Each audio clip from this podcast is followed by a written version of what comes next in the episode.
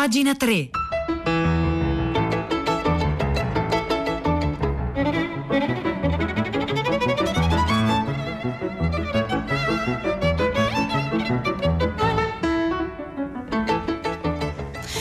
Sono le 9, 1 minuto e 59 secondi di questo lunedì 3 agosto 2020. Buongiorno a tutti da Silvia Bencevelli, benvenuti e bentornati a pagina 3, la cultura nei giornali, nel web e nelle riviste. Noi oggi cominciamo a sfogliare le pagine culturali dei giornali di carta dal Corriere della Sera, che ci racconta un anniversario che cade domani, l'anniversario della nascita di Pellegrino Artusi.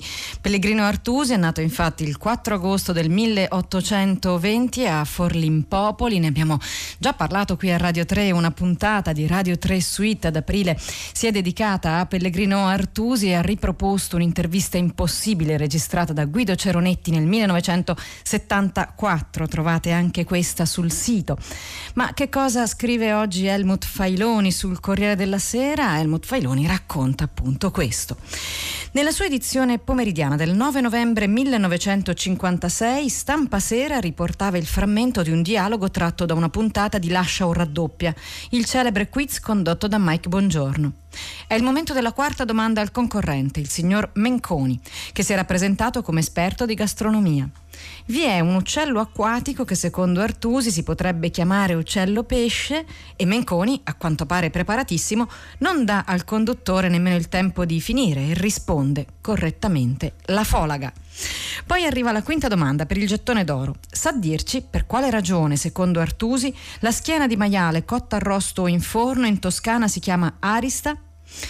Sono curiose, perché no, anche divertenti annotazioni che fa Cecilia Robustelli in un breve saggio dal titolo La costruzione della lingua unitaria, contenuto negli atti di un convegno del 2011 dal titolo Il secolo artusiano, pubblicato dall'Accademia della Crusca insieme a Casa Artusi. È da lì che vengono queste, questi aneddoti legati a Lascia o raddoppia con cui apre oggi l'articolo Helmut Failoni. Sulla seconda domanda sul perché l'Arista in Toscana si chiami Arista, eh, l'articolo non riporta la risposta risposte. Allora invito voi ascoltatori a trovare quella giusta. Il numero per gli sms è sempre lo stesso, è 335 56 34 296. Ma noi andiamo avanti con la lettura.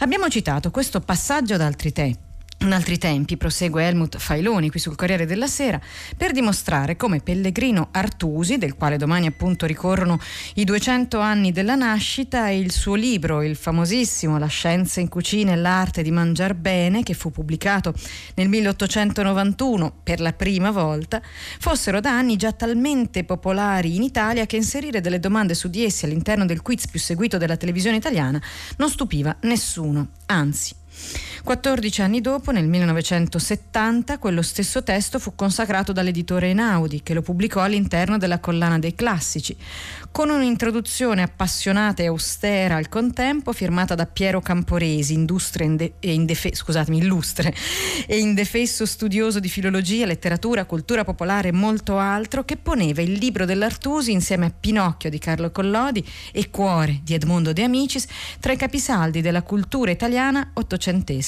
cultura e cucina che già allora si tendevano la mano come oggi o forse allora più eh, che ai giorni nostri. Domani cade dunque il bicentenario della nascita di Artusi che viene celebrato anche e non solo appunto a Forlimpopoli che è la sua città natale con una festa che eh, mh, comincia domani e che va avanti fino al 9 agosto. Per l'occasione dell'anniversario eh, sono usciti diversi libri omaggio. Abbiamo scelto Pellegrino Artusi, Il fantasma della cucina italiana di Alberto Capatti, che è uno dei più importanti storici della gastronomia. E allora Helmut Failoni prosegue prendendo spunto da questo libro. Pellegrino Artusi trascorse l'infanzia in Romagna in una famiglia patriarcale che aveva messo al mondo 13 figli. Frequentò l'università all'Università a Bologna senza mai laurearsi e visse per 30 anni a Forlimpopoli e 61 a Firenze in un villino in piazza, di, mm, in piazza Massimo d'Azeglio dove scrisse il famosissimo trattato di gastronomia coadiuvato dalla sua fedele domestica Maria Assunta Sabatini, detta Marietta, e dal suo cuoco Francesco Ruffilli. Tutti i piatti venivano provati e riprovati, poi messi a punto. C'era un lunghissimo lavoro di revisione e di continuo arricchimento con l'aggiunta di ricette che hanno occupato lo spazio spazio di due decenni, dal 1891, appunto la data della prima pubblicazione, fino al 1911, questo che viene definito il ventennio artusiano da Alberto Capatti, lo storico della gastronomia. Eh, Maria Assunta Sabatini, la Marietta, la domestica, ricorderà Artusi in questo modo. Il libro lo cominciò quasi per ischerzo, poi vide che gli veniva bene e vi si appassionò. Scriveva sempre, si alzava la mattina alle 8 e si metteva a tavolino fino all'ora del pranzo. Poi riprendeva a scrivere per qualche ora. Era un continuo alternarsi fra studio e cucina, penna e pentole.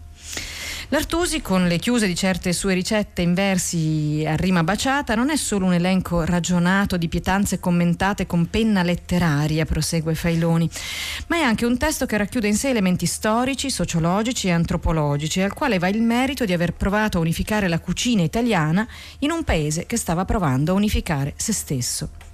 Artusi chi era? Era un signore agiato, schivo e riservato che respirava gli ideali risorgimentali. Di lui, avverte Capatti, possediamo un solo ritratto fotografico, ma più di 1800 lettere a lui indirizzate negli anni del nuovo secolo, a riprova del suo successo. Prima della Scienza in Cucina aveva già pubblicato Vita di Ugo Foscolo e le osservazioni in appendice a 30 lettere di Giuseppe Giusti. Ma queste prime operazioni editoriali non avevano avuto successo e questo lo portò a cambiare totalmente argomento per il progetto editoriale successivo che fu poi appunto La Scienza in Cucina. Nel giro di pochi mesi si presentò presso la tipografia Landi di Forlimpopoli con 475 ricette da far pubblicare a spese proprie. Ne ordinò mille copie. L'ultima edizione del 1911, con una tiratura da 58.000 copie, conteneva 790 ricette. Il successo però arrivò già con la primissima edizione, già subito nel 1891, inaspettato come un fulmine a ciel sereno. Quella di Capatti è probabilmente la monografia definitiva sul gastronomo, monografia che è anche biografia vera, vita vissuta, quella da noi immaginata cuocendo aneddoti, documenti e lettere, che ci restituisce un Artusi nella sua complessità e nella sua innegabile contemporaneità. Un fantasma che ci affida la storia di un libro che rassomiglia alla storia di Cenerentola, come scrisse Artusi stesso nella sesta edizione del 1902 manca la risposta alla domanda su l'Arista e allora vi ricordo che potete scriverla qui via sms al 335 56 34 296 la domanda per la precisione è per quale ragione secondo Artusi la schiena di maiale cotta arrosto in forno in Toscana si chiama Arista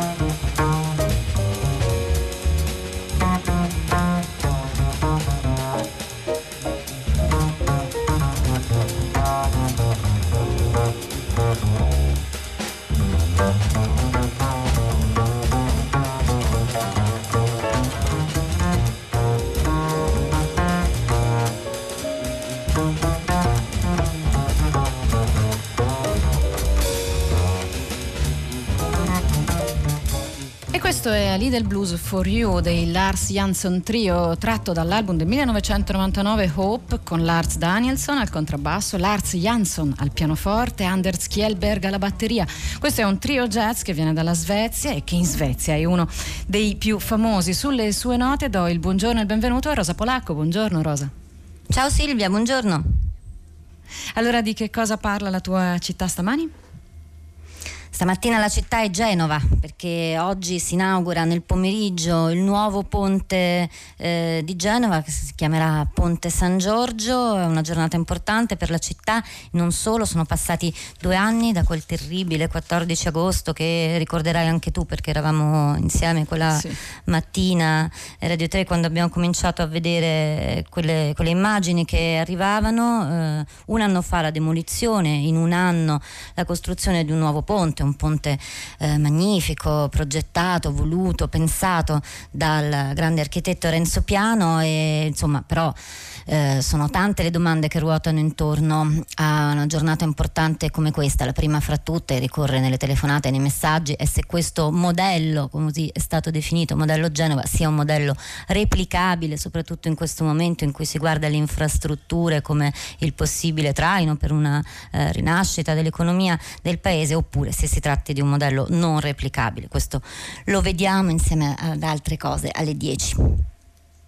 Grazie Rosa, allora alle 10 saremo con te, intanto potete continuare a scriverci al 335 5634 296, lo state già facendo sul perché l'Arista, intesa come piatto di maiale, si chiami Arista, lo hanno fatto Vincenzo, un ascoltatore che si firma O, Luisa, Rossana, Marco, Giusi, tanti altri messaggi stanno arrivando, dico che tutti avete risposto Arista dal greco migliore, eccellente, buona, buonissimo, sì ma è un po' poco, ci si avvicina un po' di più, Luisa che dice che eh, fu definita così da commensali greci, monaci greci. Ci siamo quasi con Luisa e continuate a scriverci. La domanda è appunto perché Arista, questo nome per questo piatto toscano. E mh, mm, continuando a sfogliare le pagine culturali dei giornali, oggi vogliamo portarvi su, in Francia, sul Domenicale del Sole 24 Ore, un articolo a firma di Chiara Pasetti, ci racconta alcune lettere, c'è un altro anniversario, l'anniversario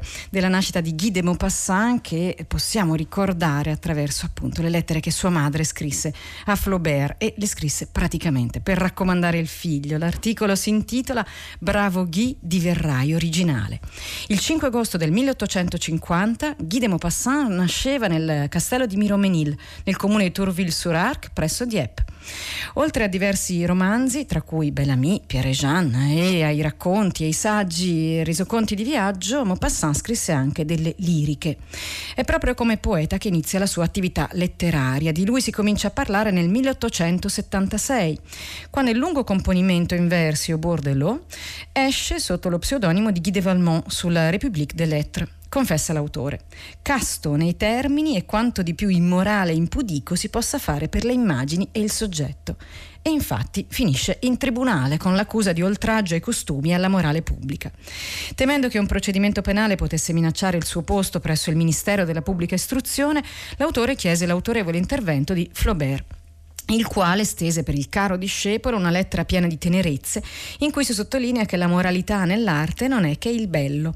L'operazione ottenne l'effetto sperato e il tutto si concluse con un'istanza di non luogo a procedere. Maupassant, come un tempo Flaubert, ricavò da questo grottesco episodio giudiziario un'improvvisa notorietà. Pochi mesi dopo poi Flaubert morì nel 1880 a maggio. Dalla sua morte Maupassant abbandonò la lirica e si dedicò all'attività di narratore e romanziere che fu intensa e molto prolifica. Si è scelto, scrive Chiara Pasetti sul Domenicale del Sole 24 Ore, si è scelto di ricordarlo oggi per i 170 anni della sua nascita con due lettere inedite in lingua italiana scritte dalla madre Laure a Flaubert e con la risposta di quest'ultimo alla lettera del 1873. Le due lettere sono pubblicate qui sul Domenicale del Sole 24 Ore, ve ne leggo un brano, è, eh, Lor, questa è Lor, la mamma, che scrive a Flaubert. Guy è così felice di venire da te ogni domenica, di fermarsi ore intere, di essere trattato con una familiarità così lusinghiera e dolce che tutte le sue lettere parlano sempre della stessa cosa. La casa che mi affascina di più, in cui mi trovo meglio che in qualunque altra, eh, mi trovo, in cui mi trovo meglio che in qualunque altra e cui, in cui ritorno sempre volentieri è quella del signor Flaubert. Non so dirti, prosegue Lor, il piacere che provo nel leggere queste righe, nel vedere mio figlio accolto grazie alla sorte presso il migliore dei miei vecchi amici. Non è forse vero che il mio giovane uomo ti evoca mille ricordi del nostro caro passato, in cui il nostro Alfred aveva, Alfred, aveva un posto tanto importante, si sta riferendo al fratello, fratello di Lor, che era amico d'infanzia di Flaubert, Alfred Le Poitevin. E questo invece è Gustave Flaubert che risponde a loro. Non puoi credere quanto trovi tuo figlio affascinante, intelligente, buono, sensato e spirituale. In breve, per usare una parola di moda, simpatico. Malgrado la differenza di età lo sento come un amico e poi mi ricorda tanto il mio povero Alfred. Ne sono talvolta spaventato, soprattutto quando china la testa recitando versi. Che uomo quello! È rimasto nel mio ricordo al di fuori di ogni paragone possibile. Non passa un solo giorno in cui non ci pensi. Bisogna incoraggiare tuo figlio nel gusto che ha per i versi, perché è una nobile passione, le lettere consolano di tante sventure e perché avrà forse del talento, chi lo sa. Fino ad oggi non ha prodotto abbastanza perché io possa permettermi di tracciare il suo oroscopo poetico. Poi a chi è permesso di decidere sul futuro di un uomo? Ritengo che il nostro giovane sia un po' flaneur e poco motivato al lavoro. Vorrei vedergli intraprendere un'opera di ampio respiro, fosse anche detestabile. Questo è Gustave Flaubert che scrive alla mamma di Guy de Maupassant prevedendo per il figlio un avvenire letterario brillante se, fosse, se si fosse messo a combinare qualcosa. Questo articolo lo trovate trovate sul Domenicale del Sole 24 Ore che è uscito ieri e si intitola Bravo Ghi, diverrai originale.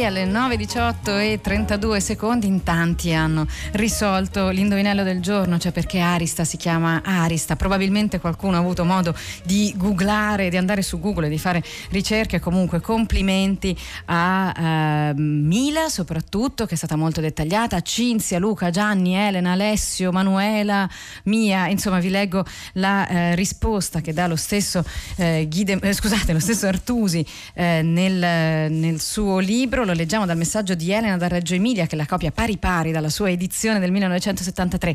Durante il concilio del 1430 a Firenze fu ai vescovi imbandita questa pietanza conosciuta allora con un altro nome. Trovatala di loro gusto cominciarono a dire arista, cioè buona, buona, una parola greca che ancora oggi serve a significare la parte di costato del maiale cucinato a quel modo. Per la precisione si trattava quindi dunque del concilio del 1430 30 convocato in Firenze per appianare alcune differenze tra Chiesa romana e Chiesa greca, quindi non furono esattamente dei monaci, ma furono i vescovi greci arrivati a, a Firenze. Vi segnalo un altro articolo che parla di lettere, lettere segrete, lettere ritrovate pubblicate, siamo sempre in Francia, queste sono le lettere di Maria Antonietta, l'articolo lo scrive Michela Valente, lo trovate sulla lettura di, questo, eh, di questa settimana, in edicola questa settimana, sono lettere su, tra Maria Antonietta e eh, il suo amante, il conte Fersen. Inizialmente lontana dal capire la, livolu- la rivoluzione, la giovane Asburgo acquista man mano coscienza della sorte che aspetta lei e il marito. L'articolo appunto lo trovate a Michele Va- Michaela Valente sulla lettura di questa settimana e si intitola Maria Antonietta, le parole segrete.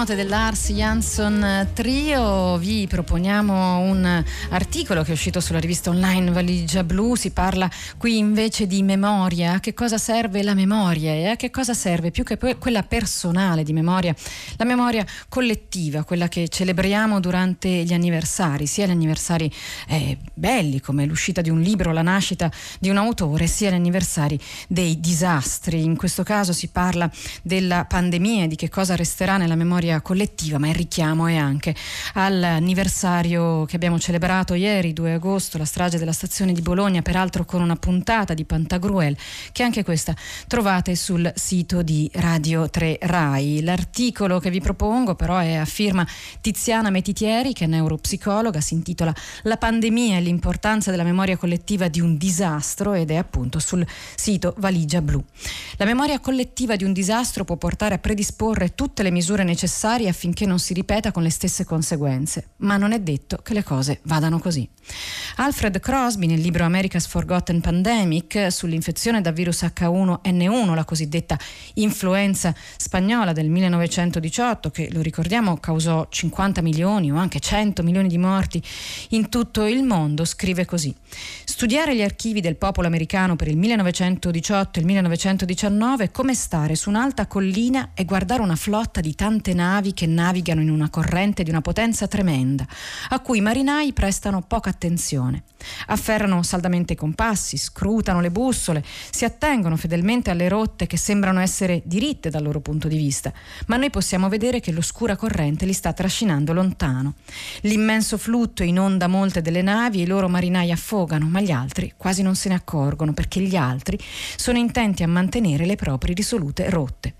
Ciascuno, prosegue Tiziana Metitieri su Valigia Blu, ciascuno in quelle navi può vedere i paesi o gli ospedali dei paesi che si sono trovati ad affrontare la pandemia di Covid-19 di questi mesi. Crosby si riferiva al mistero e paradosso rappresentati dalla scarsa attenzione prestata alla pandemia all'epoca, alla spagnola, e della sua successiva rapida dimenticanza, tanto che non se ne ritrovano tracce nei racconti biografici dei medici e neppure nelle opere dei grandi scrittori che in quegli anni crearono i capolavori della letteratura americana. Ci sono soltanto due eccezioni, Thomas Wolfe e Catherine Ann Porter. Ma la pandemia fu, fu una, una, cosa mostruosa e appunto infettò circa 500 milioni di, perco- di, di, persone in tutto il mondo e il fatto che non abbia lasciato menomazioni, cicatrici sugli ammalati probabilmente c'entra anche col fatto che non ha lasciato grandi ricordi collettivi. All'epoca le istituzioni sanitarie e governative ne sottostimarono la gravità, che ebbe una, l'infezione ebbe quindi una minore copertura sulla stampa eh, statunitense, anche perché c'era una guerra e si temeva di incoraggiare il nemico in guerra e di sconvolgere l'ordine pubblico e quando poi si raggiunse il picco furono istituite quarantene in molte città. La sottovalutazione e la successiva dimenticanza è stata attribuita anche al fatto che fino all'inizio del secolo le popolazioni erano abituate alle pandemie. Però eh, in generale si, si, deve notare che eh, se nel 1918 ci fu un gran fervore di medici e scienziati, poi non ci furono gran, grandi cambiamenti nelle strutture sanitarie, scolastiche, universitarie, governative, appunto, come non ci furono nella letteratura. E allora, visto che le epidemie virali continuano e continueranno a far parte delle nostre vite, eh, visto che è sorprendente come non si apprenda a sufficienza da quelle precedenti. Che cosa diremo un giorno dell'epidemia da Covid-19? Ce ne ricorderemo? Tiziana Metitieri a questo punto cita alcuni studi scientifici che vi invito ad andare a, a leggere, alcuni studi che hanno mostrato come i ricordi di eventi traumatici eh, svaniscono nel giro di un anno, diventano incoerenti e nei nove anni successivi la curva dell'oblio si rivela più o meno costante. Nonostante la notevole vividezza soggettiva, anche i ricordi emotivi sono soggetti a distorsione o a una minore accessibilità, anche se non necessariamente a una cancellazione. Ci sono poi anche ovviamente influenze esterne e influenze esterne che possono anche creare ricordi errati. Se le informazioni che riceviamo quotidianamente risultano, oltre che spesso infondate, anche ampiamente contrastanti o si soffermano su dettagli poco rilevanti e allora i ricordi tenderanno a essere incoerenti o del tutto discordanti e distanti dagli eventi realmente, realmente accaduti. ecco a che cosa servono gli istituti per la memoria, gli istituti collettivi, appositi soggetti che si dedichino appunto alla memoria di tutti noi, laddove quella personale può venire meno. Il modello di memoria collettiva può essere espresso nel verso di Pablo Neruda nel poema 20, è così breve l'amore, è così lungo l'oblio. Questo articolo lo trovate sul sito Valigia Blu, è firmato Tiziana Metitieri, si intitola La pandemia e l'importanza della memoria collettiva di un disastro, lo trovate linkato anche alla nostra pagina web che come sempre è www.pagina3.rai.it.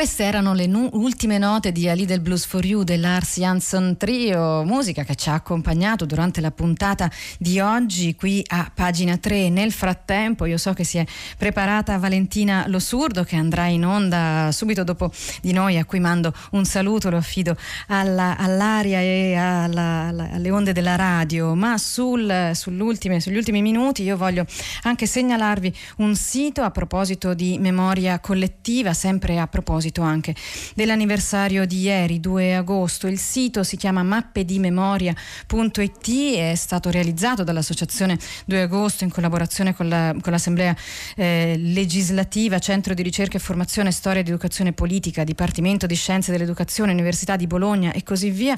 È un sito internet che serve per ricordare, per ricordare soprattutto ai giovani che cosa è successo negli anni 70-80 del Novecento, in particolar modo a Bologna, quando Bologna è stata colpita dall'attentato che ha provocato la più grave strage di vittime civili in Europa.